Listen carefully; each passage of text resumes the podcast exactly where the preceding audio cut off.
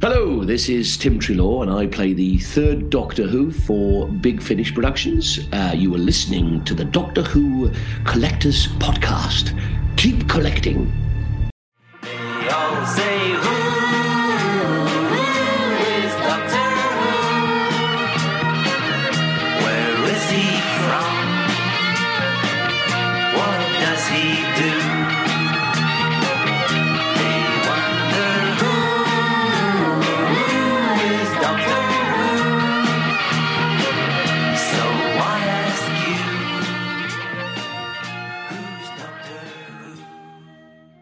Welcome back to the Doctor Who Collectors Podcast, the podcast that explores the insane world of Doctor Who collecting, the collectors themselves, and all kinds of Doctor Who merchandise.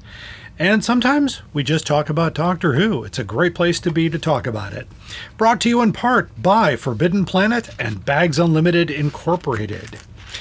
I am Larry Van Mersbergen, your host, and I've been collecting Doctor Who now for 42 years. Welcome to our 60th episode. Very excited to reach this milestone. Celebrating 60 years of Doctor Who this year, of course, as well, and what a ride it's been.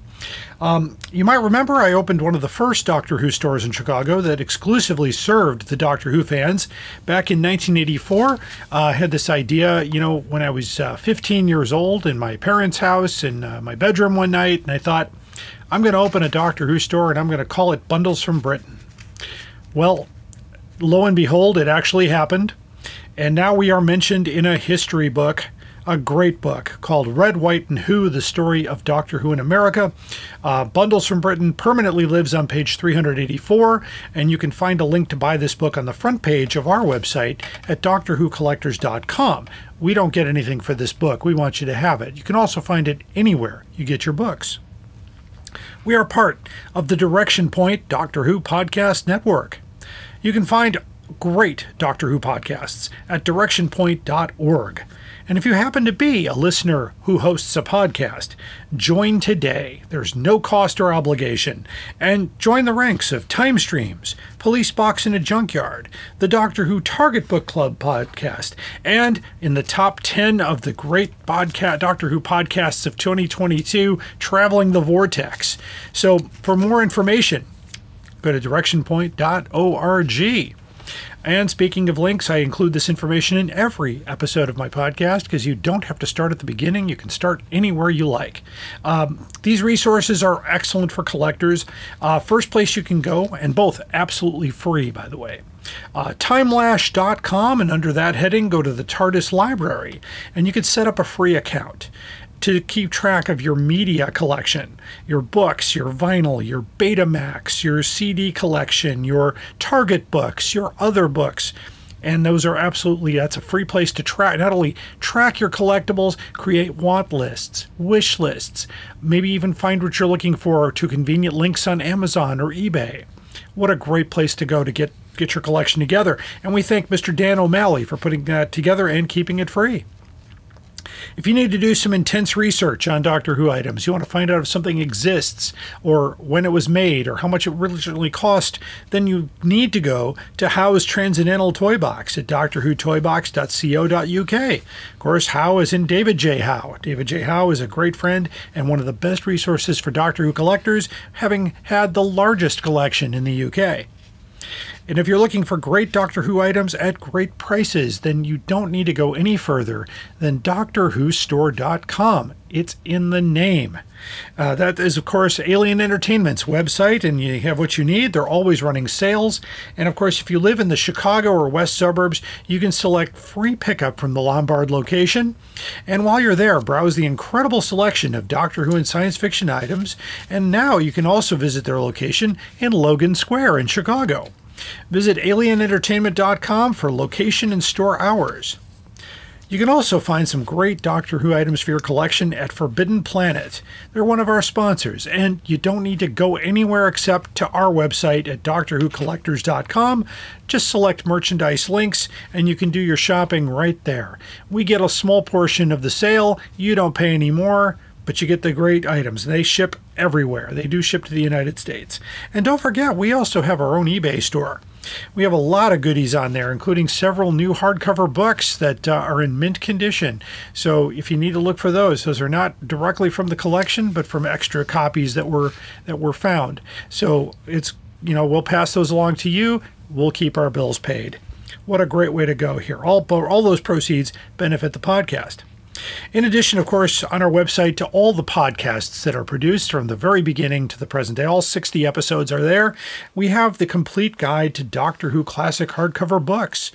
We list a lot of reprints and other things and other information, valuations as best we can. We don't just take the sold uh, links uh, on eBay because that's not a great way to track what people actually buy for it because it may be different in somewhere else. So we take a lot of different places that sell books and we average those together to come up with an accurate and fair price. So check it out. Um, coming up soon here, we got Chicago TARDIS 2023. We've already got it going here. I know it's it's a long way off in November. It seems like a long way off. November will be here before you know it. And of course, this is the 60th anniversary of Doctor Who in the with the best convention in the Midwest. So you need to get on the email list here at chicagotardis.com because they will be making the first guest announcements any day now. And we're doing this podcast in the uh, third week of uh, January, fourth week, almost the fourth week of January now. So um, they're going to be coming out with that information very, very soon. Uh, you don't want to miss this. I'm just going to make a guess out there. I'm sure Frazer Hines will be there because I think he comes with every ticket to your convention. I think it's in his contract. So I think uh, you will see him there, and you can't miss him. If you've met him before, you got to see him again. He's a great, uh, by the way, remembers people he meets all over the place, and he's very personable, a very nice man. So you don't want to miss that. They'll also have hotel reservations opening up soon, and the hotels do fill up fast. So don't miss that. Uh, what's going on with me? Well, this is an exciting year for me as a as a Doctor Who presenter at various places. I have been confirmed uh, to be returning to Consinity 2023. That's the Gathering of the Geeks at uh, Dirks Hall at the Milwaukee School of Engineering University. That is set for April 22nd from 10 a.m. to 10 p.m. Uh, you can find out more. There'll be links and information of that on my website. My special thanks, of course, to Nick Seidler for the invitation. He is uh, one of the uh, people running Chicago TARDIS, and he also helps run this wonderful convention in Milwaukee. Got to get up there. Um, I will also uh, be presenting a virtual uh, session on Doctor Who games at OryCon 23. That's a convention that is held in Oregon. A little far for me to get to with the with the museum, but I'm good friends with some of the promoters there, and we're going to do a virtual uh, thing there. Uh, I have just recently been confirmed to be a returning guest to Doctoberfest 2023, which will be an in person convention. Other guests will be announced soon. Um, I'm looking forward to being amongst other guests. It'll be kind of fun to, to do that. Uh, I will be presenting the Doctor Who Collector Showcase and Traveling Museum. In addition to that, you can check out an even an even more wild museum experience at the Who Shop uh, in uh, the Who North America, um, the Who Shop of Who North America, as I like to call it. Uh, they have an amazing uh, collection. Of course, I was very tickled last year when I was presenting, and he noted that my Denys Fisher Cyberman had a box. He's got three Cybermen, but no box. So it's nice to know I've got something they don't have. so that's really cool. Um, and also going far future here, I am going to be confirmed here as a guest at the Twin Cities Console Room Convention in 2024. That's in uh, Minneapolis, St. Paul area. Um, I will be doing, of course, the same thing. I'll be bringing the traveling museum up there to do some things as well. Uh, it was it's a very exciting convention. They usually get some great guests. I know this year Sophie Aldred was there, so that'll be a lot of fun. All right, what's new in the collection? I've got a lot of things en route, but I don't want to talk about them till they get here. I just want to make sure they get here because I've, I've had things lost. Um, I was supposed to get a homemade hardcover edition of City of Death that somebody had made, but it got lost in shipping, and so I've never seen it. But here, here is what has been obtained. I've got a slightly broken Denys Fisher giant robot. Uh, I did repair the detached leg, but I'm missing a claw and the shoulder pieces, and of course, no box. So I'll be looking around for those. Um, I did get an amazing collection of hardcover books. Uh, I had to buy them as a bundle, but it included two titles I was missing. First was uh, Frontios in mint condition. All these books were in mint condition, by the way, and a copy of Doctor Who and the Smugglers. Now, You might think, what's so special about that? Well, in hardcover uh, world, that is the final hardcover that W.H. Allen produced. Only a thousand were printed, it making it one of the most hard to find books in any condition. Ex library copies have been going for $500. There's a new copy going for 750 online. And when I averaged out all of these books together, I roughly paid $39.50 for it. So I'm pretty excited about that. The other books that we got are being sold on our eBay store for very reasonable prices. We're not marking them up crazy. We want to, you know, we'll we'll get our investment back plus a little bit to pay the bills. I think that's fair. So there you go. Um, anyway, keep looking. Deals do happen every once in a while. Things pop up, and uh, once in a while, I get I get a pretty good offer. That happens quite a bit. So it's a it's a very exciting thing. All right. In other news here, um, looks like I need proof of life. Um, the classic hardcovers, and this is the great best episode to talk about it because we'll be going into that a little bit later. Um, there has been a rumor of news of a copy of Doctor Who in the Space War third impression that has been circulating around social media. I, I have no evidence in any of my sources to suggest that one was published. Um, the person that said they had one and then traded it for a first edition is kind of suspect to me. I don't think that sounds right, but why would you do that? But um, then again, maybe you didn't think that the third edition would be a third edition would have a few a lesser print run.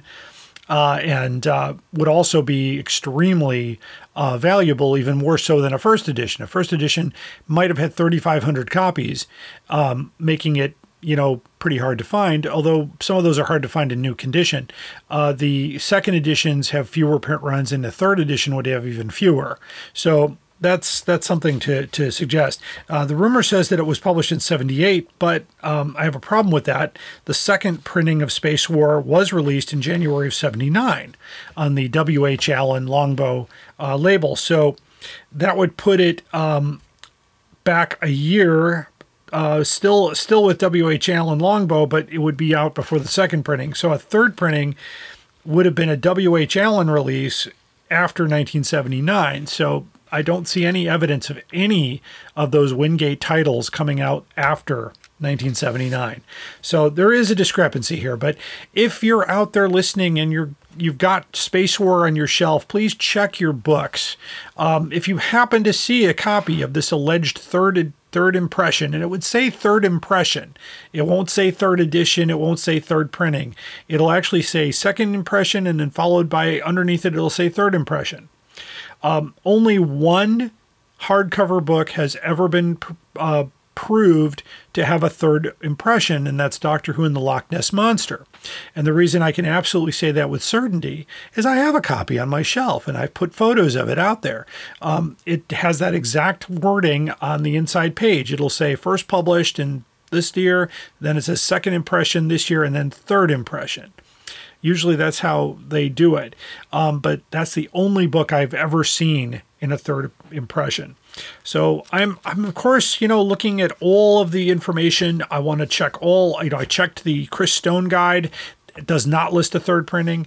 The uh, the McSmith uh, online guide based on the popular TV series. I want to get his name correct. It's uh, Paul McSmith, edited uh, the fourth edition. I'm going to have to see if he's got a fifth edition. Maybe it has additional information. Uh, and so far, my my requests there say, well, somebody said I had a friend who thinks he had one. Well, that's not really proof. So I need to figure out just for our database and of course for collectors out there who are looking to complete their, you know, think they may have a complete collection of hardcovers, but they're missing this third edition that might cause a little bit of, of, of stir out there. I mean, it's, it's amazing. I know it's just Doctor Who stuff, right? But no, this is a serious thing for people. And I'm here to educate, I'm here to help. And if there is one out there, we should try to find it.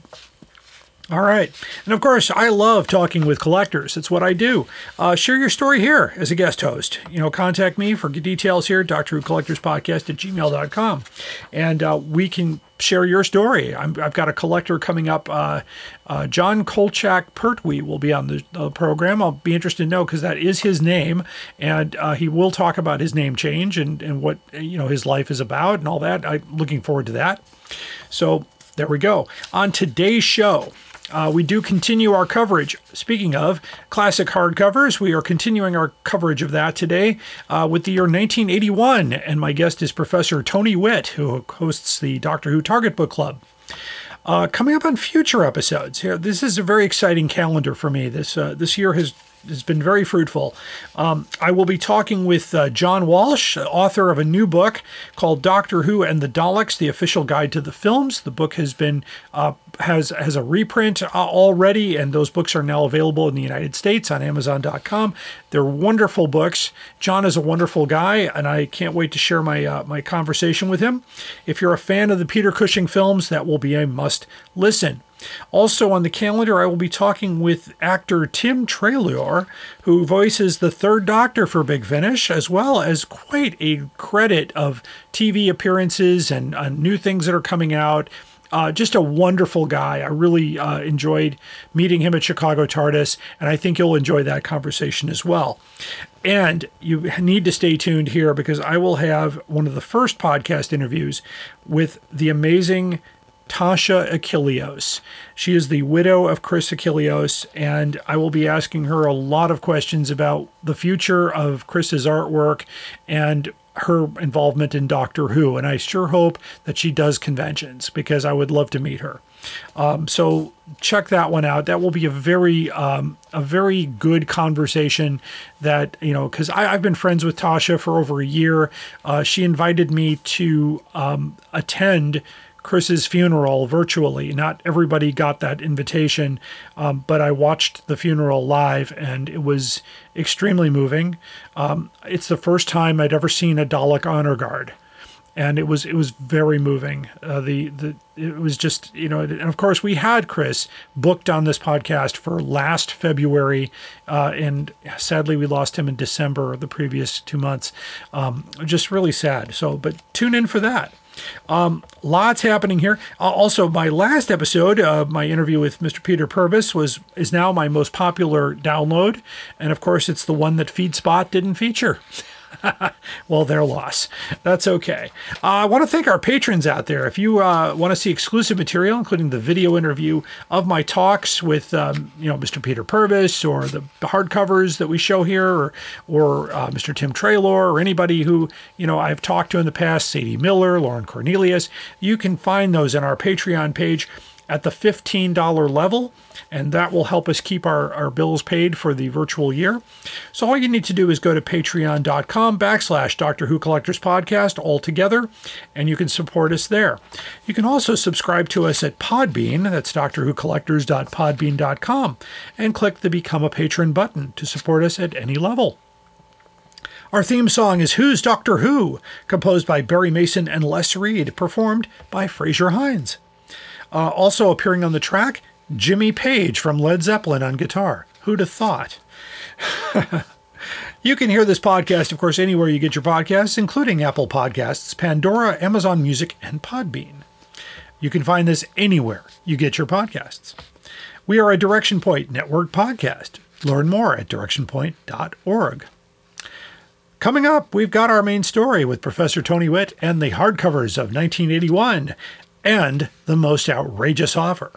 So we're going to be right back after these wonderful words from these Direction Point podcasts. Stay tuned. Hi, I'm Juliet.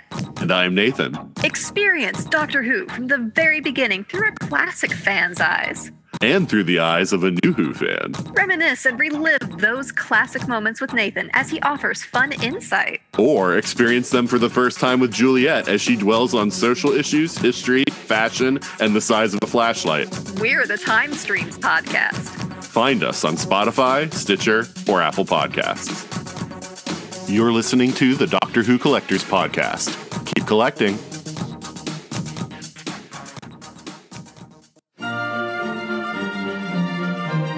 We are going on a journey, a very long journey, through the world of the Target novelizations in publication order. Every week, we are looking at a new book talking about Terrance Dicks, Malcolm Hulke, and all our Doctor Who novelization friends. Whatever you do, keep turning the pages. This is Jason Miller of the Doctor Who Literature Podcast, a member of the Direction Point Podcast Network, and you are listening to the Doctor Who Collectors Podcast. Keep collecting. Are you ready to travel through time with us? Then check out Traveling the Vortex, a Doctor Who podcast. For nearly seven years and more than 500 episodes, we've traveled from one end of the vortex to the other, making different stops with different doctors, reviewing everything from TV stories to audio plays, from books to comics, and more. Sean, Keith, and Glenn take you on a journey through 50 plus years of Doctor Who episodes and spin off materials. You can find us wherever you get your podcasts, so be sure to check us out. And now, we're a proud member of Direction Point, a Doctor Who podcast network. You're listening to the Doctor Who Collectors Podcast. Keep collecting. Up there is the scanner, those are the doors, that is a chair with a panda on it. Sheer poetry, dear boy. Now it's time for our main story. This is a continuation of our coverage of the classic Doctor Who hardcovers that we've done now for a few episodes. We've so far covered 1974 through 1980 with the imprints of Universal Tandem, which were Allan Wingate, Longbow, and W.H. Allen. We start this episode in 1981, where the W.H. Allen imprint is used exclusively. It is not a very robust year, uh, but averaging less than one per month. So a total of 11 hardcovers published with 10 new hardcover publications, but mostly reprints of paperbacks due to the writer's strike that is in full force in this year, which fully impacts W.H. Allen's publishing. Compared with the Target books, which only had six titles published this year. A brief history again. In 1975, in case you're starting with this podcast, uh, Universal Tandem was sold by UPD to the British conglomerate Howard and Wyndham, and the company was renamed Tandem Publishing Limited before being merged with the paperback imprint, imprints of Howard and Wyndham's general publishing house, W.H. Allen, to become Wyndham Publications Limited in 1976. Of course, in the following two years, the Wyndham identity was completely phased out. The Tandem imprint disappeared last year in 1980. And surviving titles from the backlist were reprinted under W.H. Allen's principal paperback imprint, Star Books. The Target book imprint survives until 1993, though its later years are completely exclusive to Doctor Who novelizations. The Allan Wingate imprint was forever retired at the end of 1977. Longbow was also retired at the end of 1978, and the W.H. Allen imprint is used until the run ends in 1988. Of course, any anytime, of course, I invoke Doctor Who novelizations, uh, we are required, of course, by the order of the former companion support group, and uh, it took 14 ballots to uh, basically elect Mr. Tony Witt. I, I'd like to think it took less than that. I'm sorry, Ian was a holdout. uh-huh, of course. but as we always try to keep current events in our in our podcast, uh, Uh, for with- better or for worse. for better or for worse for for whatever happens but uh watching watching history actually i should say what not watching history unfold but history slowly swirling the toilet bowl Uh, but um but anyway we're very happy to have professor tony witt uh, on our program. He is the host and producer of the doctor who target book club podcast a direction point network podcast. And uh welcome back to the show tony and uh thank you for being on the 60th episode in time for the 60th anniversary season and thank you for having me and for comparing me to Kevin McCarthy. That Oh, was uh, not even not- unexpected. not even close. No, I, I I would never do that to a friend. no. I mean, I I I uh, I, I know uh, I, I know we're not supposed to be political on this podcast, but I'll say I watched this. I watched this through. Um, you know, basically neutralize as I have a little bit of a background in political science, and I thought I am watching a dumpster fire Mhm. happening in progress, and and Yes. just uh, you know they um and uh, I'm waiting for the next rap song to come out because they came out with a video vo- montage of the House clerk saying, "Speaker has not been elected. A speaker has not been elected. Get ready for that." So It'll Oh. be more catchy than the theme to K9 and Company. That's for true. goodness, you know, and I I listened to uh, your your podcast on that. It was, um, you know.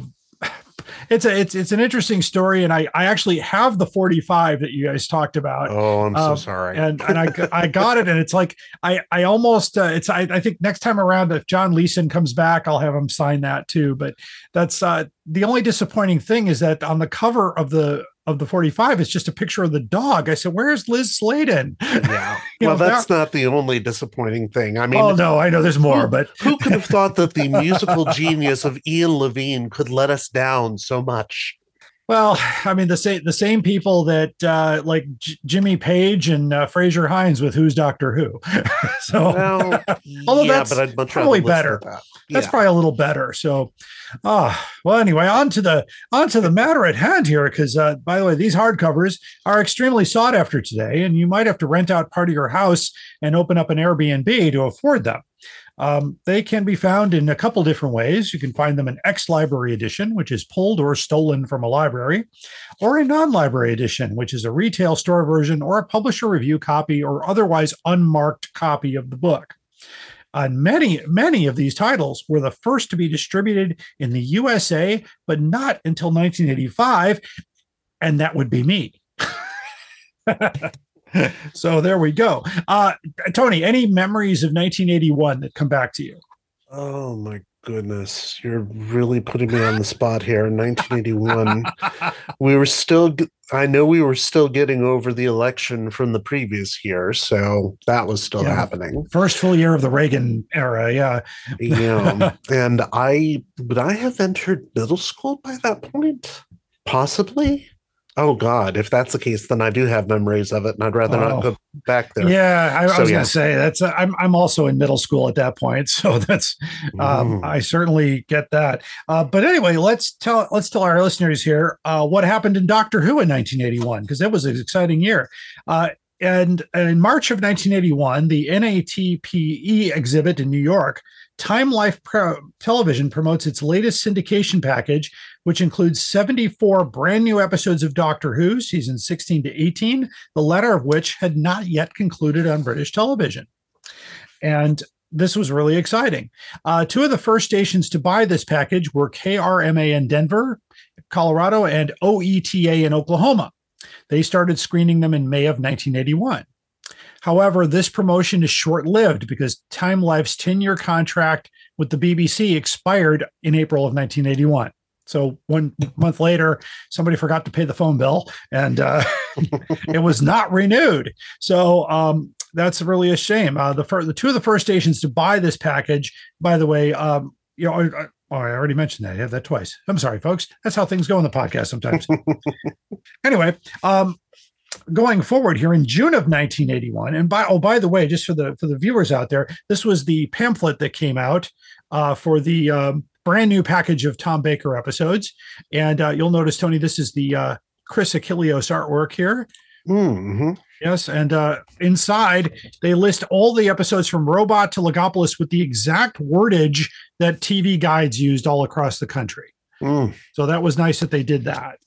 And this was from Lionheart Television. So that was the newest, the new distributor uh, that replaced Time Life Books. And of course, you can see that the cover was taken directly from the second monster book. hmm So there we go. In June of 1981, the fourth and final issue of Marvel Premiere featuring Doctor Who, and that would be this issue right here, uh, hit the uh, hit the uh, stands there, and uh, the reprints, of course, come out in a couple of years. Just to remind everyone, they did four of those in uh, in the uh, previous year. They did Marvel Premiere featuring Doctor Who. They had to rename the title because City of the Damned was uh, rejected by the Comic Code Authority, and so it's uh, you know it's basically uh, the Cursed. I guess they changed it to. Yeah.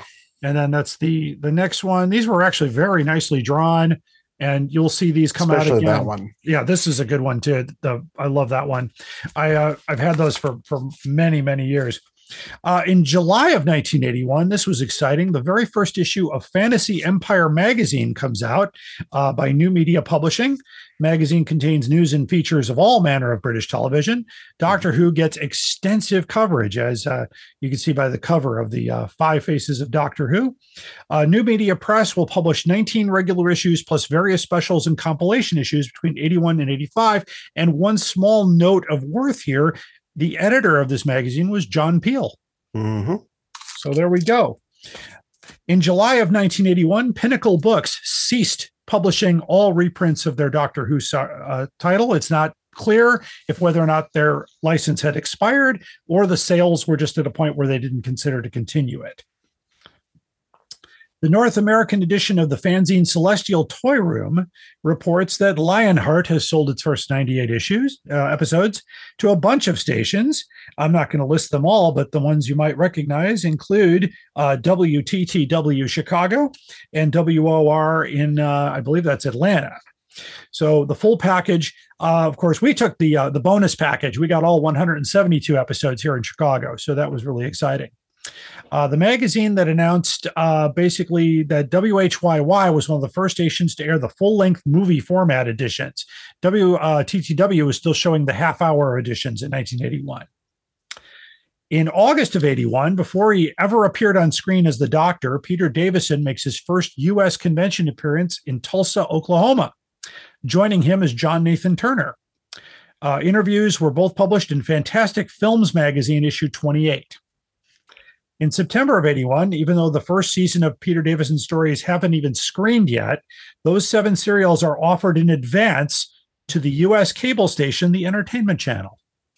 I don't know if you remember that channel, Tony. Oh, yes. Yes, definitely. However, for reasons that are not clear, the Entertainment Channel deal never went ahead. If it had, that would have meant that those Davison episodes would have first appeared here in the United States ahead of the UK screening. Mm. That would have been something.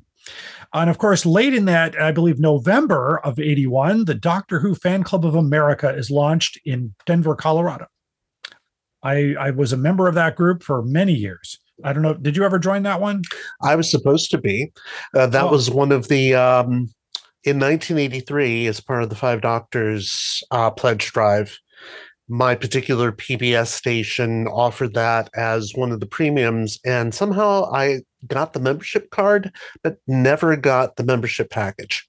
Oh, they probably had a miscommunication between the TV station and the club, probably. I think That's so. that's uh, that's a shame. There, it's a great group, and I remember they were uh, they were featured in many documentaries over the years, and um, and of course, then uh, the big branch in Chicago that opened up a couple years later was uh, the I believe the uh, many.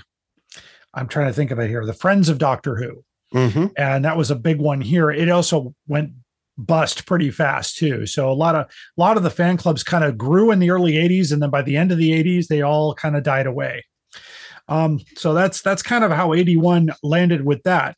So going to the books here in 1981, all the Doctor Who hardcovers will be W.H. Allen hardcovers with printed laminated covers. Uh, and of course, I have all but one, and one I will probably never have.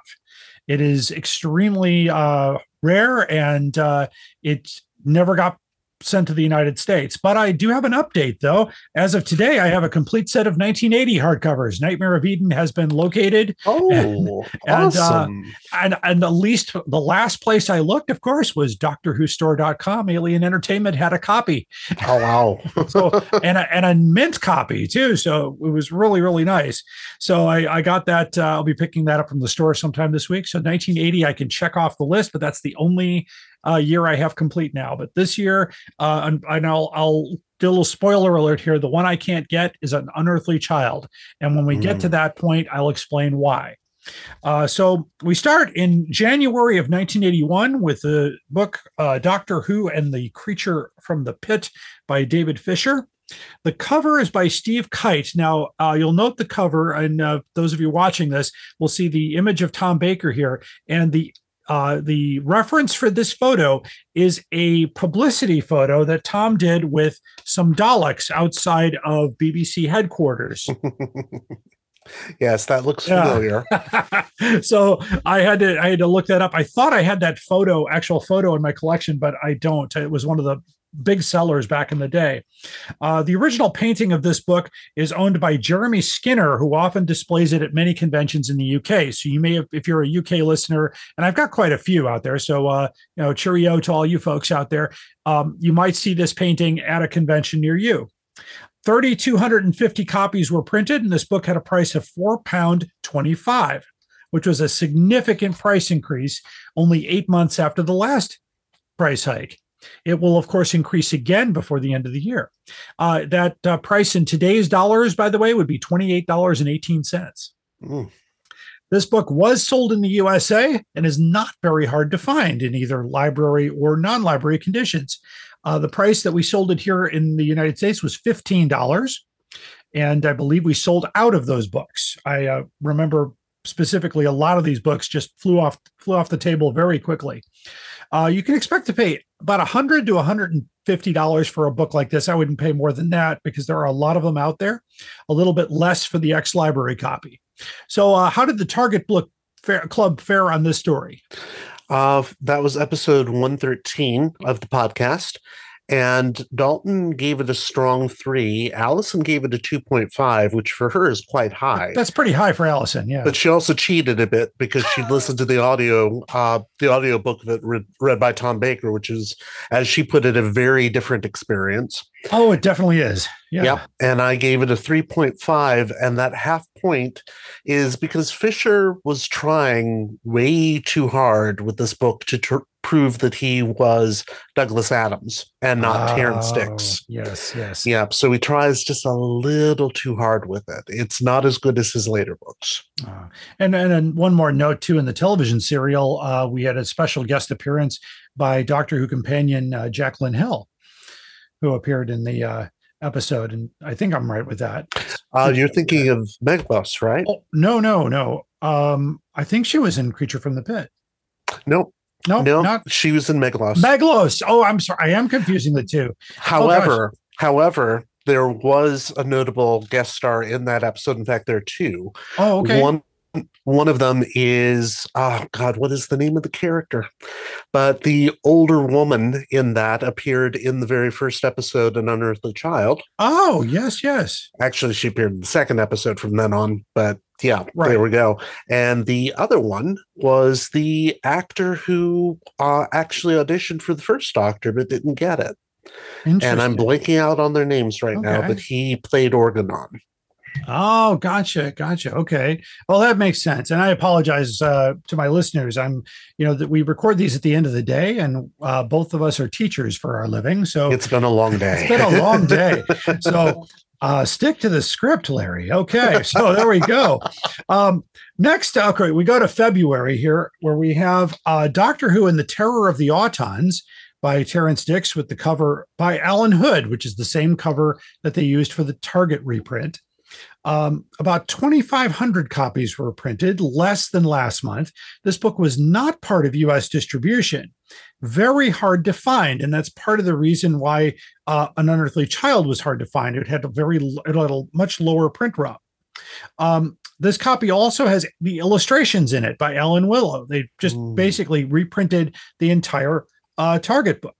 Uh, it suggests that they just used Target book plates for this book. This book was actually in preparation for six months, even though the plates were already prepared. According to an article in the October 79 issue of Superstar Heroes magazine, Pinnacle was going to publish this title in 1980, but Hmm. lost but lost the rights when Lyle Stuart was granted U.S. distribution rights for Target and uh, W.H. Allen. However, Target editions of Pinnacle books were not available in the United States until 1985. And the reason I know that is that we have a special little section in the Bundles from Britain catalog from 86 that said Target novelizations of Pinnacle books now available. And I remember that being a thing because we were we were confused why we couldn't get, let's say, Day of the Daleks or the Loch Ness Monster, and they said, "Oh, we can't ship those to the United States. We have a, a there's a ban there's a block on those." And, but then in '85, they said, "Oh yeah, we could sell those now." So I think it had to do with the deal with Pinnacle. So that's that's an interesting thing. So that's um, that's something again the bundles catalog, and just to explain to the listeners too, the reason why that uh, you're going to see a bunch of these titles come through in the next uh, few books that were already paperback that became hardcover with the same cover because there was a writer's strike in full uh, force at this point. So they had to use t- material that was already prepared. They could not get new material. Terrance Dicks, unfortunately, also part of this writer's strike. So he could not write a new book, which was really sad. That explains why there were only six Target books that year. anyway, this book can go for about three hundred dollars or more. So this goes back a little ways for you. But uh, what was the verdict on Terror of the Autons? Uh, it goes back to episode 54. Uh, Dalton gave it a four. Allison gave it a 3.5. She actually said that she was tossing cats and babies in the air on this one and proclaimed it one of the better dicks we've ever had, which, of course, caused merriment. and I also gave it a four. Across the board, we were impressed with this book mainly because this was back when Terrance Dicks still cared. Yes, yes, yes. Yeah, he was fully on. I, I this is one of the books I enjoy. I actually enjoyed the uh, the TV episode. I got to see it when I was uh, really young. It was part of the Pertwee package that we got, and uh, I'll never forget the uh, the guys with the big heads handing out daffodils. That was my that was that was a lot of fun. Uh, in March, uh, we get Doctor Who and the Enemy of the World by Ian Marter with a cover by Bill Donahue. 3,500 copies were printed, but again, the remaining inventory for this book came to the USA in 1985. Bundles sold this book for $17 and they all sold out. David Whitaker was actually working on this book before his death in February of 1980, and Ian Marter took over. Uh, and other notable things this is the first time the word bastard appears in a Doctor Who novel. Uh, Steve Kyte was supposed to be the original artist for the Whitaker book, but for unknown reasons, this cover was chosen instead. It is also the last, uh, the, the Target version of this book will be the last Target book to use the Lodge or Diamond logo on the book, even though it goes back and forth with the hardcovers for a bit because of that writer's strike. And they didn't bother to change the covers either. They just kept the cover. So you'll see one go to ne- the neon logo and go back to the diamond logo. So it's not consistent with the hardbacks, but this was the final target to use it. Uh, my copy is the copy I had from 1985. It is still a mint clean uh, copy that we had. Uh, it does not bear the Lyle Stuart sticker on the back. I don't know if I I don't see it evidence that it was there. Some of them came without it, uh, but it does have the four pound twenty five price on the back. Uh, the price of this book has been going for about $300 or more, depending on condition. Uh, Alien Entertainment, by the way, right now, if you want to get a copy of this book in mint condition, they've got one at doctorwhostore.com for $375. So he's got a few of these left. Uh, this also goes a little further back for you, Tony. So um, Just a bit. what was the uh, rating on this one? This is episode 39, and Dalton and I were alone on this one for some reason because I don't know if Allison couldn't join us or what, but he gave it a two, saying Okay. that Marter's writing can't save this one. In fact, up to that date, I think that was the lowest book he had ever rated. Wow. And I gave it a one. I absolutely hate this book, to be honest Okay. mainly because I honestly did not know that Whitaker started it and Marter finished it. I, I it feels like Marter may have chucked most of Whitaker's manuscript because Mhm. it is it's definitely a Marter book, but it's not Marter at his best, Okay. which is unfortunate.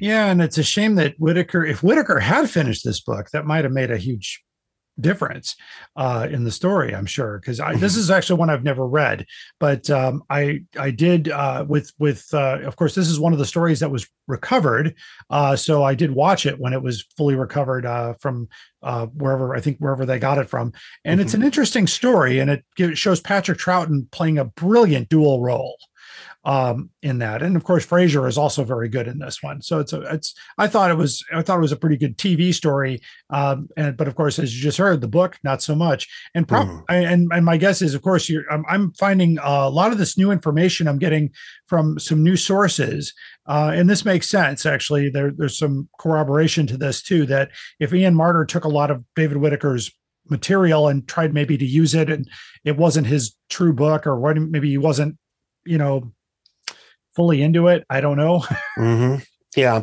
I think if Ian Marter had been given the script with no material at all, he might have done it. But it also is a very odd story for Ian Marter to be adapting. It's much more the sort of thing that Terrance Dicks would have done a good job with. yeah and again with the writer strike uh Yeah. that was not an option so uh yeah this is this is going to be a rough year i think uh next uh we go to april and we get doctor who and the green death by malcolm hulke with the cover again by alan hood Uh, the illustrations are still in this book, also done by Alan Willow. And by the way, the only book that Malcolm Hulke does that's not based on one of his own scripts. And the reason we, by the way, I said again, the reason we're getting a lot of these older books is the writer's strike uh, that affected all new publications. 2,750 copies of this were printed, just like the last title. The remaining inventory was sold to me in 1985, and we sold it for $15. They sold out very quickly. Uh, I didn't get a copy back then, so I've got an ex library copy here. It's actually not a bad copy here. It's in really good shape with just a uh, just a sold stamp on the inside front cover. Uh, right now, you can actually get a mint copy of this book if you want to do that at doctorwhostore.com for $275. So these books are available. And uh, on the back here, they actually list the books uh, that were available at the time. Just going through this list here Armageddon Factor, Curse of Peladon, Keys of Marinus, Nightmare of Eden, Horns of Nimon, Monster of Peladon, Creature from the Pit, and Terror of the Auton. So pretty much up to uh, Enemy of the World on the back of the book. Uh, so uh, again, also Jo Grant's final story. She leaves to get married to to Stewart in this story. It's a it's a sad story for that. Um, Katy Manning always talks about this is one of her favorite stories, even though it was her last one. There was a lot going on in this story, and she had a big plot point, so that was a big deal for her. Uh, Tony, what was the club's verdict on this one? Uh, episode 68 was where we looked at this one. We were all impressed with it, though. Dalton gave it a four. Allison gave it another 3.5. So she was on a roll at that point. I gave it a 4.25. The biggest problem that we had with it was the ending because Yeah. I I don't know what it is with Malcolm Hulke, but the, it's true of the next book we're going to look at as well. Mhm. Uh, for some reason, he didn't quite stick the landing. And that beautiful ending that we get on screen with Jo, uh, uh, Jo at the um, announcement party and the doctor leaving on his own, Yeah. it's handled in two pages. Yes. And I know I just looked at that. I'm like, yeah, there it is. And, It's very abrupt. and he got into Bessie and drove away. Yep, The- that's it. I'm That's missing the end. word, just the words, the end. Yes, exactly. the end. That's it. Yeah, it's it's a maybe that maybe he just wasn't again maybe not so much into it because uh since and again uh the the script for you know um Terrance Dicks was not a lot. You didn't see it. You don't see a lot of Terrance Dicks this year except for reprints, but um he wasn't available or couldn't do it or wasn't able to because of the strike and and of course they include all the original uh, illustrations are in here from the original target plates so it, it's it's it's an interesting thing because most of the uh, previous year there were no illustrations in the book. So they kind of were going away from that and then now we're going backwards to old plates because we got to get a book out. Even though the sales weren't very good um, based on you know when i look back now on the number of copies we got in 85 and it was a lot of copies that did not sell so it's a it's a shame there. Uh, of course, in May uh, we get two books that don't require a review because the two books that came out were Doctor Who and the Program Guide, Volume One and Volume Two, and uh, we get them by uh, Jean-Marc Lofficier and uh, Barry Letts, and the cover beautiful cover is here by Bill Donahoe of the of the Five Doctors there. Um, this, uh, of course, putting these books out at this time has everything to do with the writer's strike Mm. because there was no novel here. So there was no, uh, this was a new copy. New Target books were issued at the same time. And uh, two book club editions were also put out. I cannot find any leads on those book club editions. Not sure if they ever even got printed, but they were supposed to be for the uh, AFC book club in Britain. They did both of these books in hardcover, but not sure if they did the Allen copies or they did new copies. So far, I've got no leads on that. Uh, these were the first detailed guides to the series that go beyond. Uh, that was which contained in the Radio Times 10th anniversary special. Um, I meant to pull that one to show everybody, but you'll have to just take my word for it. um, I do have it, but uh, uh, former producer and writer Barry Letts provides a forward to both volumes, and uh, the- later edition in 1989 replaces it with a new forward by John Nathan Turner. The 94 edition reprint has no forward, and I'm not sure why they did hardcover editions of these. I think they were just filling up the the month. Um, the Carver art, of course, was reused for the Target book gift sets, so those were nice. Um, these hardcovers, by the way, can be had for twenty dollars. I bought this one off Amazon for twenty dollars. wow. I got it today. Uh, it it actually has. It's not something I was missing. I've got my other copy here that I've had since 1985. But I thought I'm going to go ahead and buy this if it's twenty dollars and it's a hardcover. It is a mint condition hardcover of this book, twenty bucks. So there we go. I wouldn't pay more than twenty bucks for these. I mean, for one thing, all the information here is outdated Mhm. and um, and completely uh, uh, you know it it ends at a certain point. I mean the uh, the stories I think only go through the uh, the first season of Peter Davison, Yeah. maybe maybe the second. Um, in fact, uh, no, actually they go through Logopolis. Oh, they don't even. so they didn't even bother to go Uh, through the 80s. yeah, they show him on the cover, but he isn't isn't in the book. Uh, but that's that's it's really interesting how that how that happened. Um, did do you did you ever own uh, any of these in paperback or No, No. I never actually bothered with those. Even when I had a much more full collection before Katrina, I never bothered with the program guides or any of the uh, oh, extras stuff. extras? Yes. Yeah. Yeah, and I remember. I think I actually think I remember covering those in the unusual target episode we did a while back. Um, But what's interesting is that we had these at Bundles from Britain. We had both of these. We had tons of these, and I remember uh, looking at these, going, "We can't price these at the same level." So Gene and I decided to put them out at twelve dollars, Mhm. and so they sold. Like the people bought them because, well, for one thing, they hadn't seen these before. They hadn't seen hardcover editions. So that was that. That was like, look, new, fancy, shiny. I want that. you know, that was that was that was the idea. And of course, we were just grinning ear to ear because you know that was a twenty thousand dollar weekend in '85. so I mean, that was a that was a beautiful thing. I had, you know I was 16 years old. I'd never seen that much money in my life, and I haven't yet. Again, so As you said, we're teachers. Yes. well, I, my, one of my um, do you remember? I don't know if you remember the show Head of the Class. yes. Uh, yes. My my favorite line from Billy Connolly is he he fakes a heart attack to go to the emergency room, and he said, and they say to him, "Sir, you can't come in here. This is a place for people with no visible means of support." And he says, "I'm a teacher. I have no visible means of support." and I always remember that. That was, I mean, he was only on, I think, for a season or two at the end when Howard Hesseman left, but it, that was a brilliant line for for that. So yeah, the program guides. I I like I said, search Amazon. You might get lucky with this one for twenty bucks, and uh, that that's um, just something else. And of course, um, we go to June of 1981. And we get Doctor Who and the Sea Devils from 1981 here, and uh, Malcolm Hulke with the cover by John Geary and the illustrations by Alan Willow. Now, I told you that they used the original target plates, but we got really lazy with this one. Hmm. It looks like they just pasted it on there.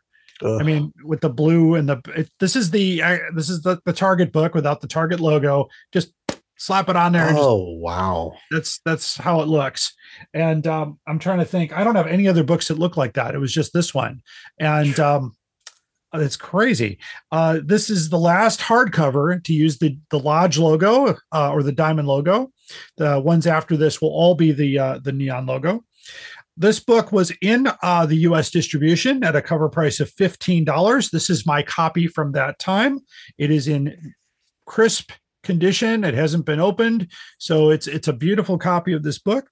Uh, the writer's strike um, again ha- uh, happened there. They published hardcovers that were already uh, published in paperback, and this uh, this book now about goes for about 125 dollars, so not very expensive in the relationship to hardcover books. And you can find a lot of these in new condition uh, because of U.S. distribution. Uh, so, what was the rating on Sea Devils, Tony?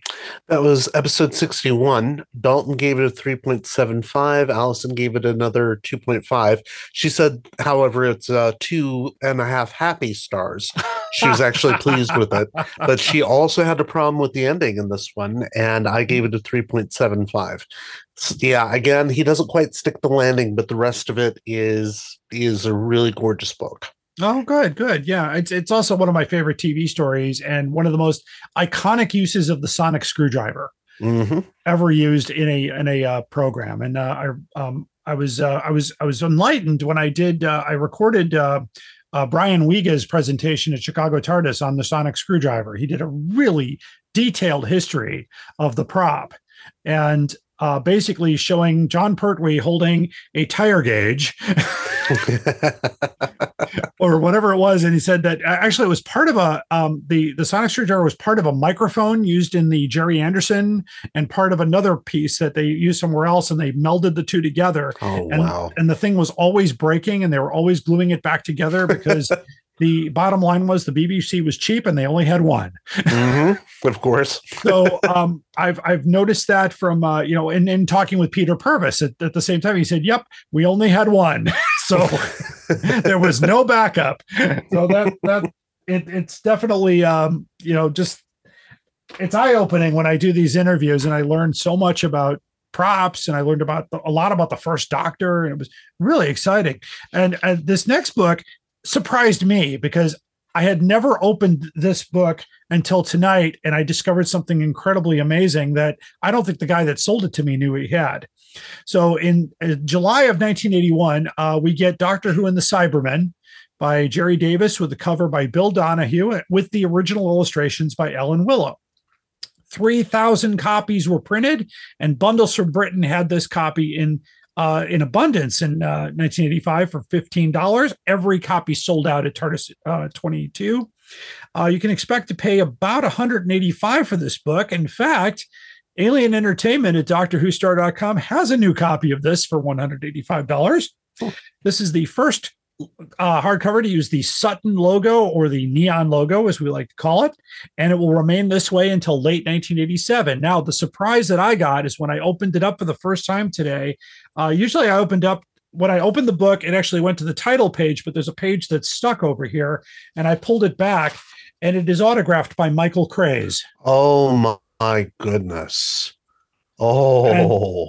So I, I I had to look at the autograph, and it said Ben in quotes here, and I'm looking, that's Michael Craze. So- wow. And the beautiful thing about it is that it's actually a, it's actually Larry right here.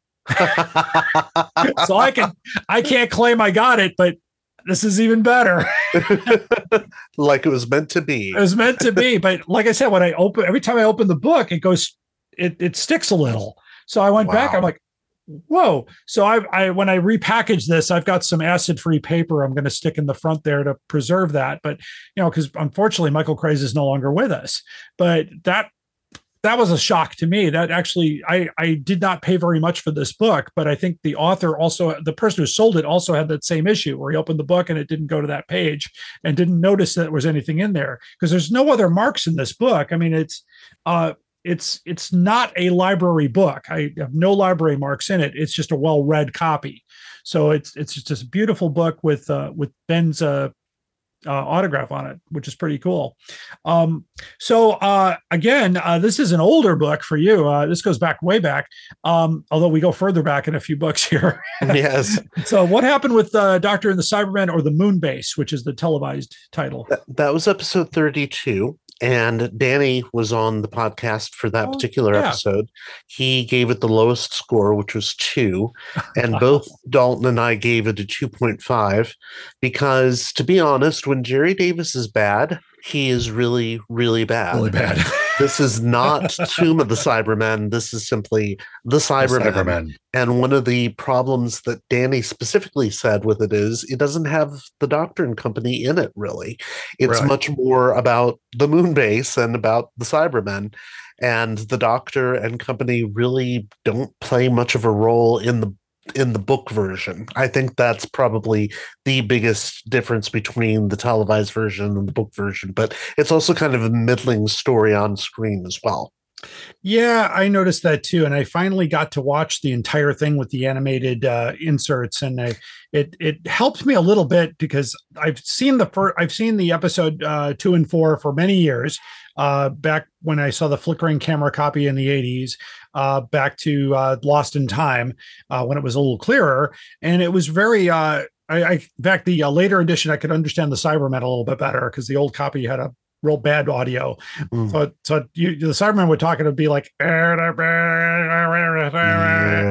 no idea what, no idea what you're saying. I got nothing. So- and uh, but I am surprised too because the artwork does depict moon-based Cybermen, Yeah. And for a while, in fact, the the previous Achille, uh, Achilleos cover uses a Revenge of the Cybermen Cybermen on the cover because they were they had a policy of not confusing the readers. So this was uh, and yet they title this the Cyberman, the Cybermen, making which- you think it, as I did when I first read this book way back in the '80s, that it was the first Cyberman story. right, so I could, right. I could not understand how it was that Polly knew who the Cybermen were. Yeah, it's uh that that was always a head scratcher for me too because I thought why not call it Doctor Who and the Moon Base? But they had to have the Cybermen in the title uh, to to sell the book. But the tenth planet doesn't have Cybermen in the title. So Right. I so again, it's it's you know you get to editors and management and all kinds of things happen. I have two theories about that. Okay, The first one is that if they had called it Doctor Who and the Moon Base, what's the actual publication date on that book? uh, the publication date uh, is July eighty one. 81. Okay. So that's probably not going to be, uh, that probably knocks out one of my theories, which is there may have been some confusion with Space 1999 because there was a moon base in that show. Yes, there. Oh yes. And the other thing is that the 10th planet, even though you're right, it's not renamed, it does have the original Cybermen on the cover. And it also says first appearance of the Cybermen on the bottom. Yes. So at probably so you don't get confused with this book. Right. and of course, Revenge of the Cybermen came out long before this copy came out. Mhm. So who knows? So, you're, so yeah, who knows? But uh, like I said, I'm happy for a for a, a bonus here that I got Michael Craze's autograph in this book. Oh, yeah. so that was pretty cool. Uh, all right, next uh, we get a very un- interesting book. It happens to be my, one of my favorite stories of all time.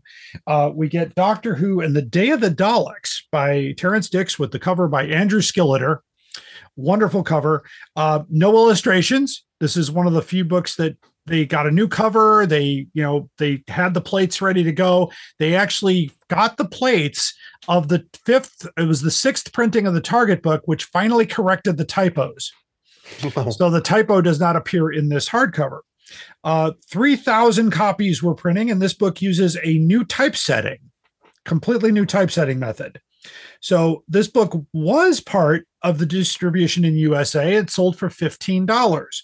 Um, the original painting is still in the pro- in the possession of Andrew Skilleter, and you can get prints of this cover for at uh, andrewskilleter.com. Um, for some incredibly strange reason, this book is extremely hard to find and has gone for 750 or more Oh my goodness. in some auctions, uh, both library and ex library. This copy is the copy I've had since 1985 because it was Day of the, and you know this Day of the is one of my favorite stories. Uh, is I I said I'm taking this. yes. I'm taking this. If you want me to put 15 bucks in the till, he's like, no, take it, take it. So, so I, I took the book and I'm glad I did because, you know, in about 10 years or so, this could be part of my retirement package right here. Mhm. But, uh, but I have some good news for listeners here because Alien Entertainment still has some copies of the original bundles from Britain and they're selling for 475. Now I talked to Gene about that, and he said, he said, yeah, I saw those for 750. And I said, are they out of their mind? So he said he wasn't going to match that. And he's usually pretty, um, you know, if there's somebody out there selling something that he has for a lot more, he won't even sell his. Um, like right now, there's a Chicago uh, TARDIS poster that somebody's promoting out there, signed by everybody, that they're asking four thousand dollars for. Oh my god. Gene's got 30 of them in the store and he can't sell one. He says, I won't sell any of them because if I do, that's just going to propagate that whole thing. Right. And so there, you know, he's very much against price gouging like I am. Um, and he's shut down a lot of operations too. I think there, I, I may have shared this story before, but there was a woman that came into the shop with us another signed photo from TARDIS 21 uh, that had Jon Pertwee's signature on it. And he goes, Oh, yeah, yeah, I remember these. And she, you know, he made an offer to her. And then she said, Oh, I've got 30 more. And he goes, Well, wait a minute, you didn't tell me that. That changes everything. And I guess she was going around to different shops all over Chicago and Indiana trying to pock these posters. Mm. And I remember the story um, when Jon was signing these posters. Norman Rubinstein, who is the CEO of Spirit of Light, somebody in his uh, circle kept sliding additional posters into the pile when Jon wasn't looking. And famously, Jon said at the end, I know for a fact I didn't sign 3,000 of those, hmm you know, and, um, and he couldn't, uh, he couldn't prove it, but that's why you'll see people like Frazer Hines with a clicker. hmm So he can keep track of all the autographs because Jon was like, you better make sure you keep track of it or they'll rip you off. you know, but that's uh but it's an interesting uh, story with this book um of course uh the uh my my favorite uh story of all time of course my when i was when i was a young kid i had a huge crush on Anna Barry who uh was one of the guerrillas and i got her autograph i think i i know if i don't tell did i tell you that story tony yes, you did. Yeah. Uh-huh. yeah, it's a great story. I ran into her at a different event and uh, I saw her and I said, Are you the same Anna Barry? And so she got the photo out of her stuff and signed it for me. It was her holding the gun to Jon Pertwee. It was really quite cool. Um, and of course, going back to this episode to rate this story, I was on this podcast. You were. So, See, I was gonna make a joke about some random person named Larry being on the episode. It was episode fifty-nine. You joined us for that one. yes. Uh, you and I both gave it four point five out of five stars. Dalton gave it a four, and Allison gave it a two point five, and immediately ducked away from your chair. I remember that she scooted away. she did. out of arm's reach. And uh, that was uh, that was my first appearance on the Target Book Club. Mhm. and uh, I was very proud pl- proud to be there. We all sat in your in your living room and uh, enjoyed Back the, when we uh, could. when we could do that. Right, it was pre pandemic, and I remember I just for for for effect I brought all this stuff for Day of the Daleks on it because that's my big uh, my big thing is I look for Day of the Daleks things. Of course, my um, my uh, my print that I got from Chris Achilleos. It's it's on my wall here, and it says to Larry and the Doctor Who Collectors Podcast, your friend Chris. I looked up and I found out that he did that exactly one month before he passed away, Mm. and I'm just. You know, I was just like, man, I was devastated. But uh, we're going to get some interesting, uh, just a, a little, a little teaser for uh, down the road here. I think a couple episodes down the road, I'm going to be talking with Tasha Achilleos.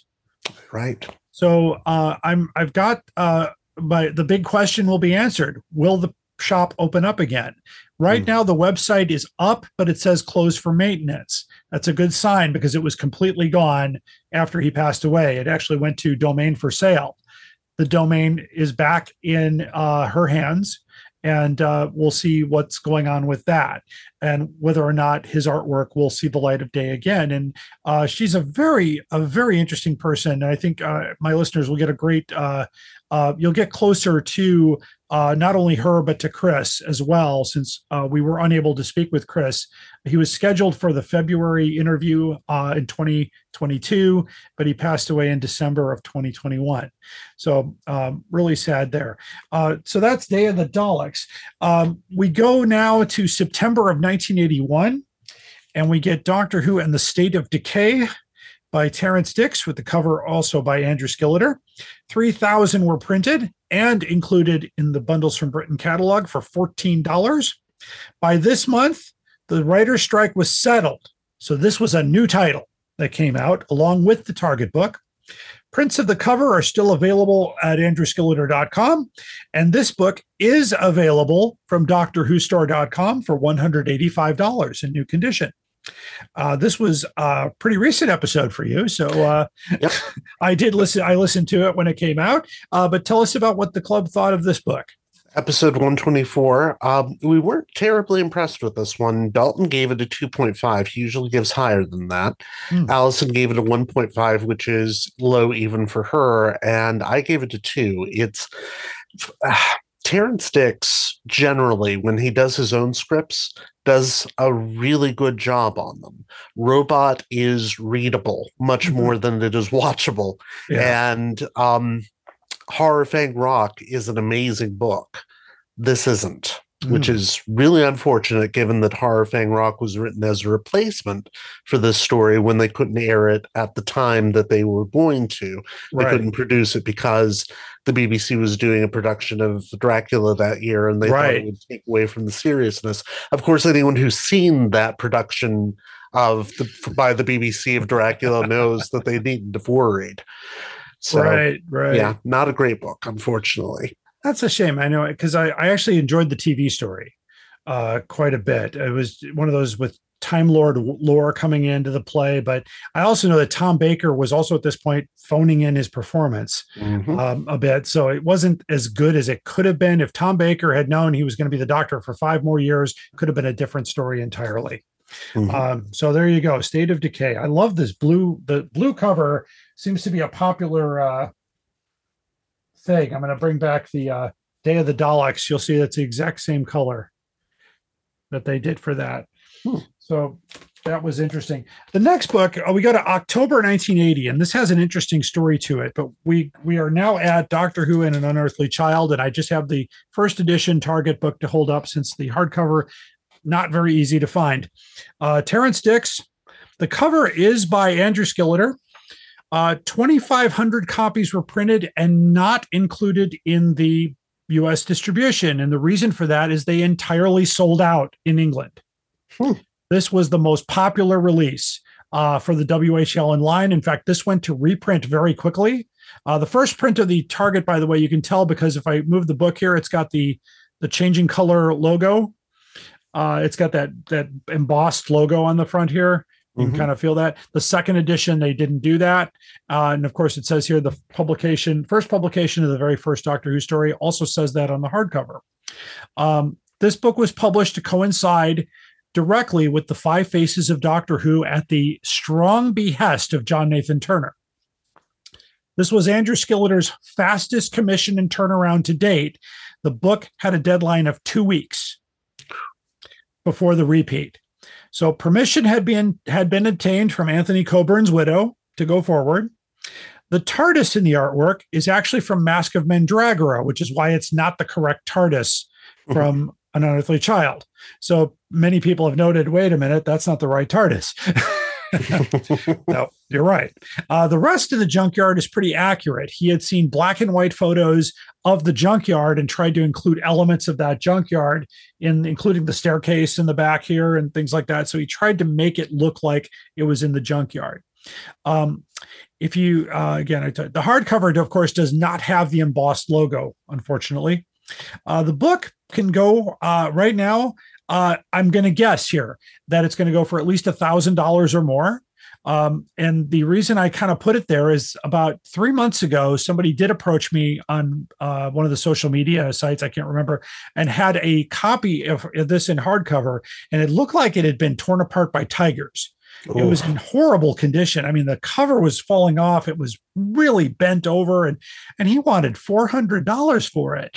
And I said, um, I said, I'm really sorry. I'm kind of, you know, the the longer, and this is my 42nd year in Doctor Who collecting, and I I I always uh, I I sometimes if you ever watch Pawn Stars, Mhm. yeah, the, the I always think of the the guy that runs that shop. He has walked away from some really amazing things because the price just didn't work Right. and i i take his his lead on a lot of things where if it doesn't work i'm not going to do it and uh it's uh you know and I, I i weigh things out very carefully i negotiate i'm uh, in fact, I scored a big one uh, today, as a matter of fact, which I'll mention at the end of the at the show because I was really excited to get a hold of this this other thing.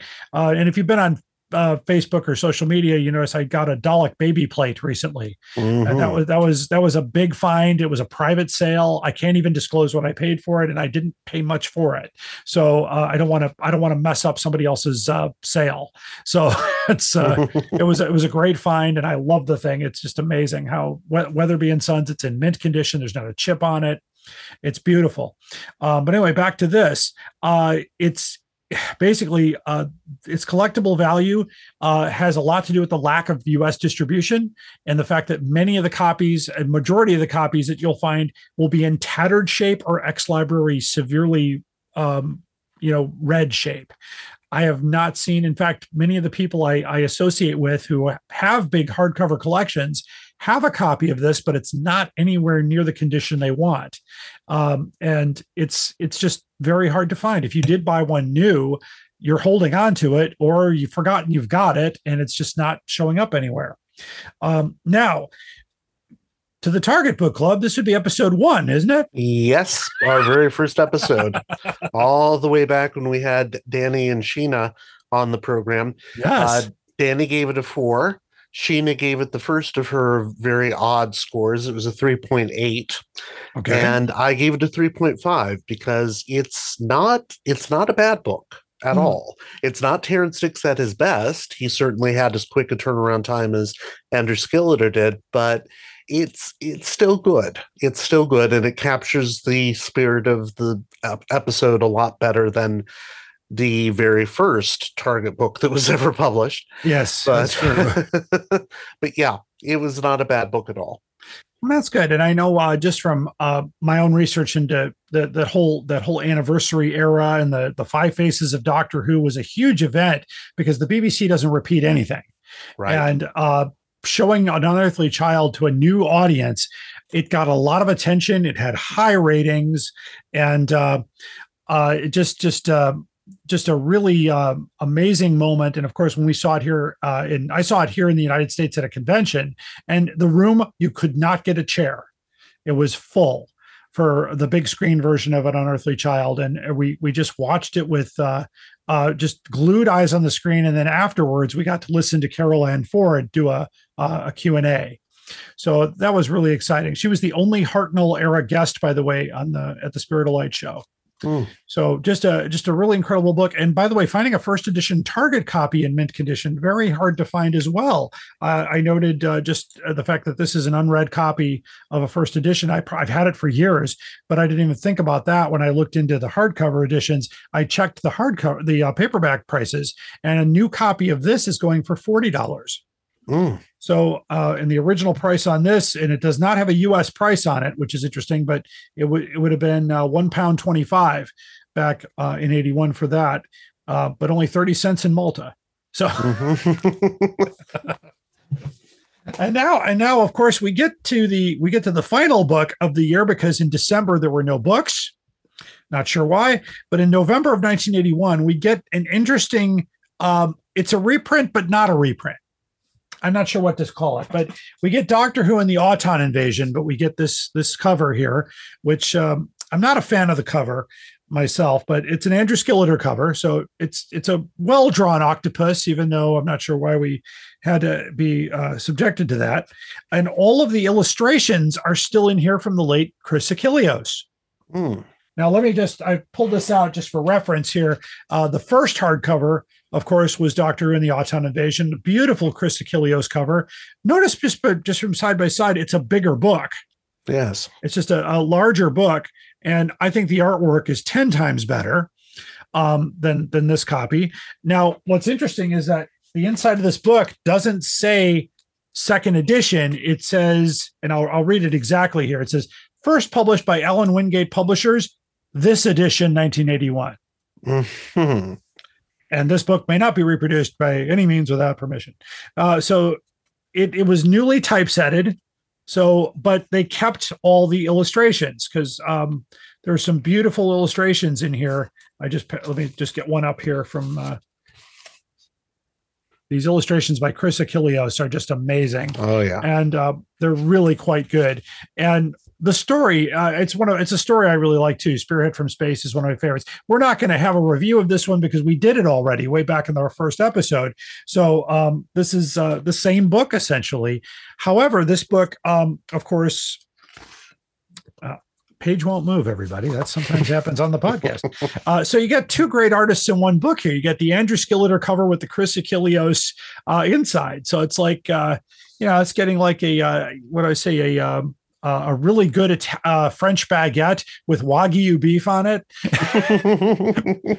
There you go. You know, you're, you're a five hundred dollar hamburger. right. I'm not even sure why it's that expensive, but that's that's okay. Anyway, uh, so you get that. Um, Three thousand copies were printed on this, and there's not much else about this reprint, but it's hard to find. We had about ten copies of these in 1985 that we sold for fifteen dollars. They all flew off the shelf very quickly. Uh, I have seen copies for seven hundred dollars or more. There is a copy sitting on Abe Books of an ex library copy of this book for thirteen hundred dollars. I'm not sure why, but I will report this is a mint condition copy of this reprint. So um, I'm not sure when I got it. It, it may be it may be the bundles copy. I don't know if I was allowed to take one, but I have one. So uh, it's uh, does not have a sticker on it, so I have no idea. Um, and of course, this uh, you know that basically does it for the the hardcovers. Um, if you want to find out the review of this book, by the way, you've got two options. You can look back at our previous episode for 1974 75, or you can find the Target Book Club episode for the Auton invasion. So there you go. Uh, that takes care of the 1981 hardcover books. If you want to own a set of these, good luck. because I don't have a complete set of these. I finally got 80 completed. That's the only year I have completed, except for 74. They only did two bucks. Um, I'm conf- I'm not very confident of finding a copy of Unearthly Child. I've I've always kept an optimistic look of you never know what's going to happen because um, I'll I'll tell you what I picked up in a moment that I never thought I was going to get a hold of, but uh, I did. And this particular book, I'm not uh, having the same thing. So I made an estimated price of Unearthly Child at about a thousand dollars. So if you want to own a set of these books, the estimated cost is three thousand seven hundred thirty-five dollars Mm. For those 11 books. So there you go. Uh, my advice, of course, to all collectors out there is negotiate, negotiate, negotiate whenever possible. Beware of high priced starting auctions. Try to look for buy it nows if you can and put it on your watch list. And a day later, you might get an offer that is pretty reasonable. Uh, you might get lucky. Uh, watch the Facebook target book groups respected sellers like Dale Santos or David Russell or Jonathan Ruffle. You can find some great deals out there. Um, of course, my special thanks to my guest here, Tony Witt. Um, and of course, tell all our listeners where they can find the wonderful Target Book Club podcast. You can find it at soundcloud.com forward slash Doctor Who Target BC, all one word, no spaces. Oh, very good. Now, um, earlier earlier tonight, actually, I got a private sale. It is a copy of the Radio Times from 1967 with the Tomb of the Cybermen on the front cover. Oh, awesome. And I'd only seen pictures of it, but I'm getting the actual magazine. Oh, that's great. so that that was uh, kind of kind of like the the baby plate. It kind of just landed on me, and, and I was like, "Yes, please." I'll take that. Um, and uh, I have a pretty good set of radio times. I need to do an episode on radio times again. My earliest one uh, doesn't have a Doctor Who cover, but it has in the listings the Survivors, which is the first appearance of the Daleks. Right. So that would be the after that aired. That's when people went crazy, and you know that the marketing went out, and million viewers, and Doctor Who was saved. So. so it's always exciting when I when I and of course at the beginning of this podcast in my intro I always list all the le- latest acquisitions uh, to the collection, but I'll add this one late since it just happened as I was recording. And uh, uh, our future episode with uh, we'll continue with classic hardcovers with Tony Witt in 1982, but you're gonna have to wait a little while ago because one of the books they haven't covered yet. So we have to wait till they review the book and then we'll put this plan together here. Uh, only a few of the 82 books were included in U.S. distribution, and you get a hefty price increase to five pound twenty-five. Many of those titles are very hard to find, and no support, no surprise, I do not have a full set of books from 1982. Uh, follow us on Instagram if you want to see all the full color art of these car- of these hardcovers. And um, you can watch this episode on Patreon with a $15 or more subscription. If you have any photos or proof of life of books uh, that we show here today in better shape, please email them to Doctor Who Collectors Podcast at gmail.com with the photo, with hardcover photos in the subject line so we don't ignore it. Uh, all Andrew Skilleter prints are for sale at andrewskilleter.com. He is a listener, so I try to give him a plug whenever possible. Um, watch this space, of course, for information on the Chris Achilleos uh, prints availability, because in a couple episodes, I will be talking with the very wonderful Tasha Achilleos. So there we go. Uh, thanks once again, Tony, for being here, my friend. And thank you for having me. You bet. Thanks again. And my listeners, please stay tuned for the most outrageous offer. Hello, fellow time travelers, and welcome to the Doctor Who Target Book Club podcast, the only podcast to discuss, in story order, all the Doctor Who novelizations. My name is Tony Witt, and every two weeks or so, I'm joined by a two to three person discussion panel, including our so called expert who's been a Who fan since 1979. That would be me. We also get the views of intermediate, casual, and novice fans who either have never seen the show or who have never read these books until these podcasts, including Dalton Hughes and Allison Fitz-Seyfried. You can find us on iTunes, Stitcher, or wherever you find good podcasts, or even ones like ours. You're listening to the Doctor Who Collectors Podcast on the Direction Point Podcast Network. Keep collecting.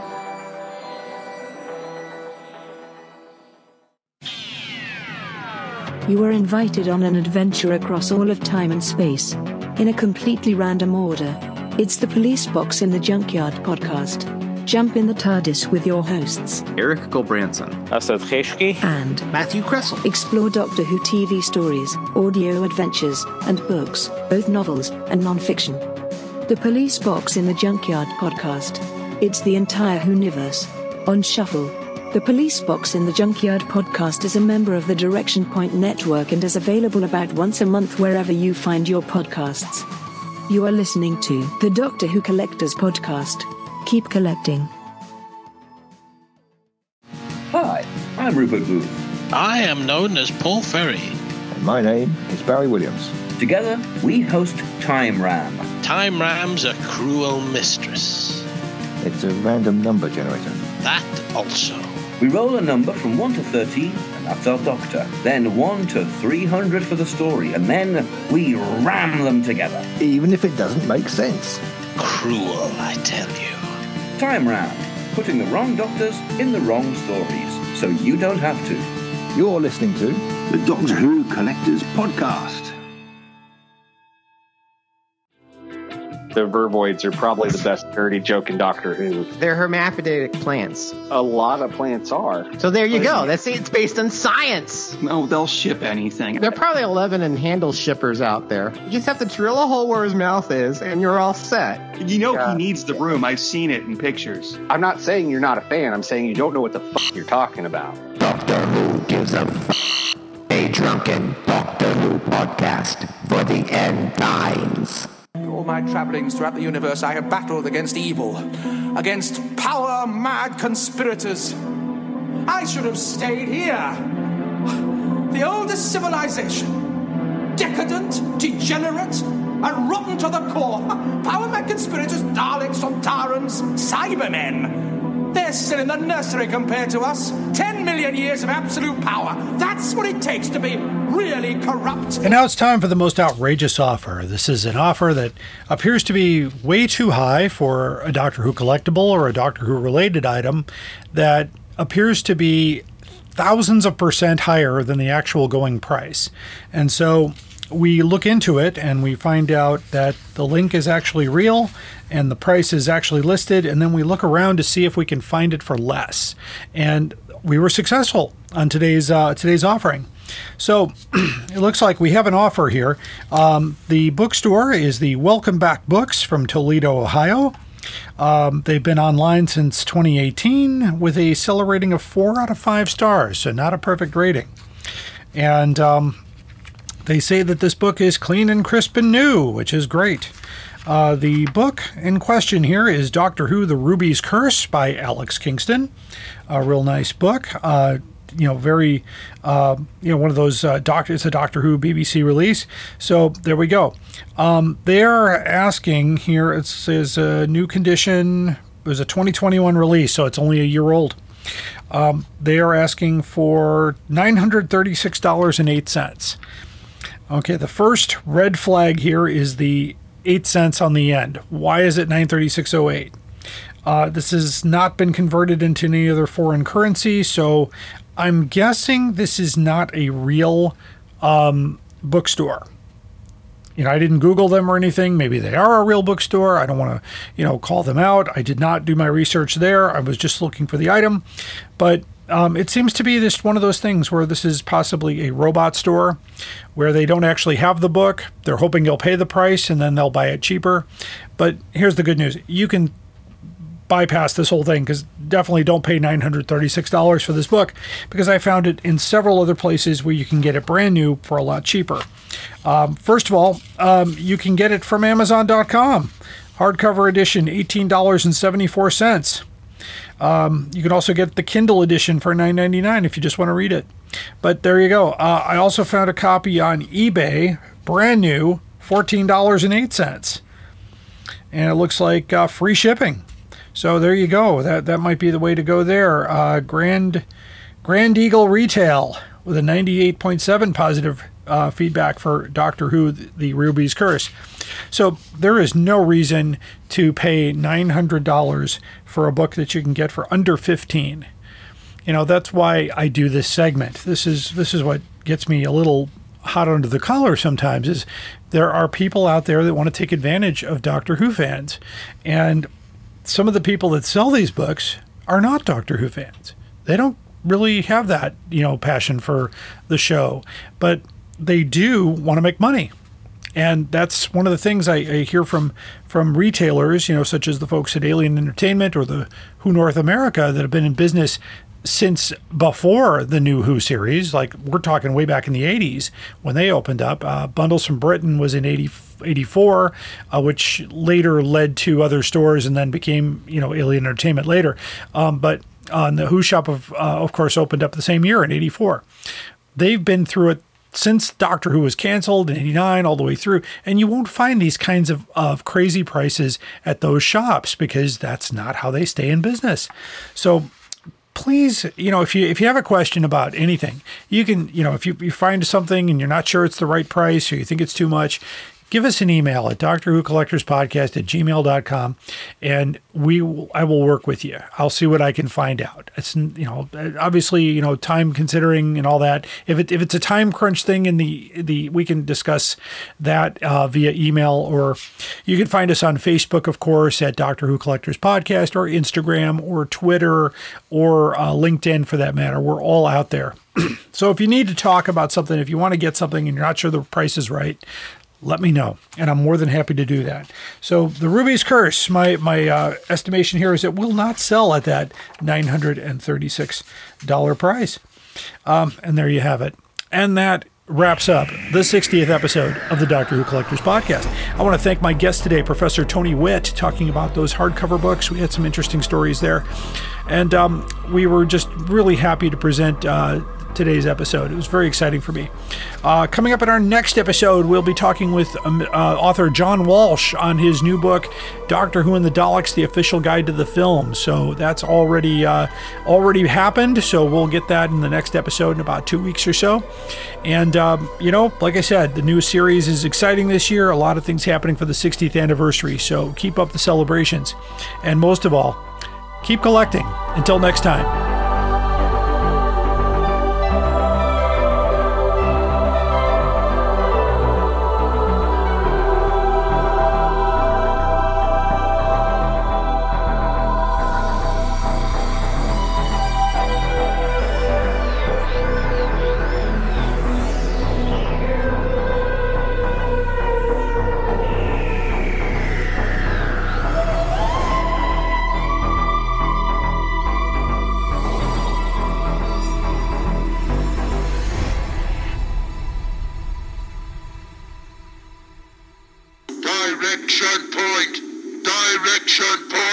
Doctor Who Podcast Network.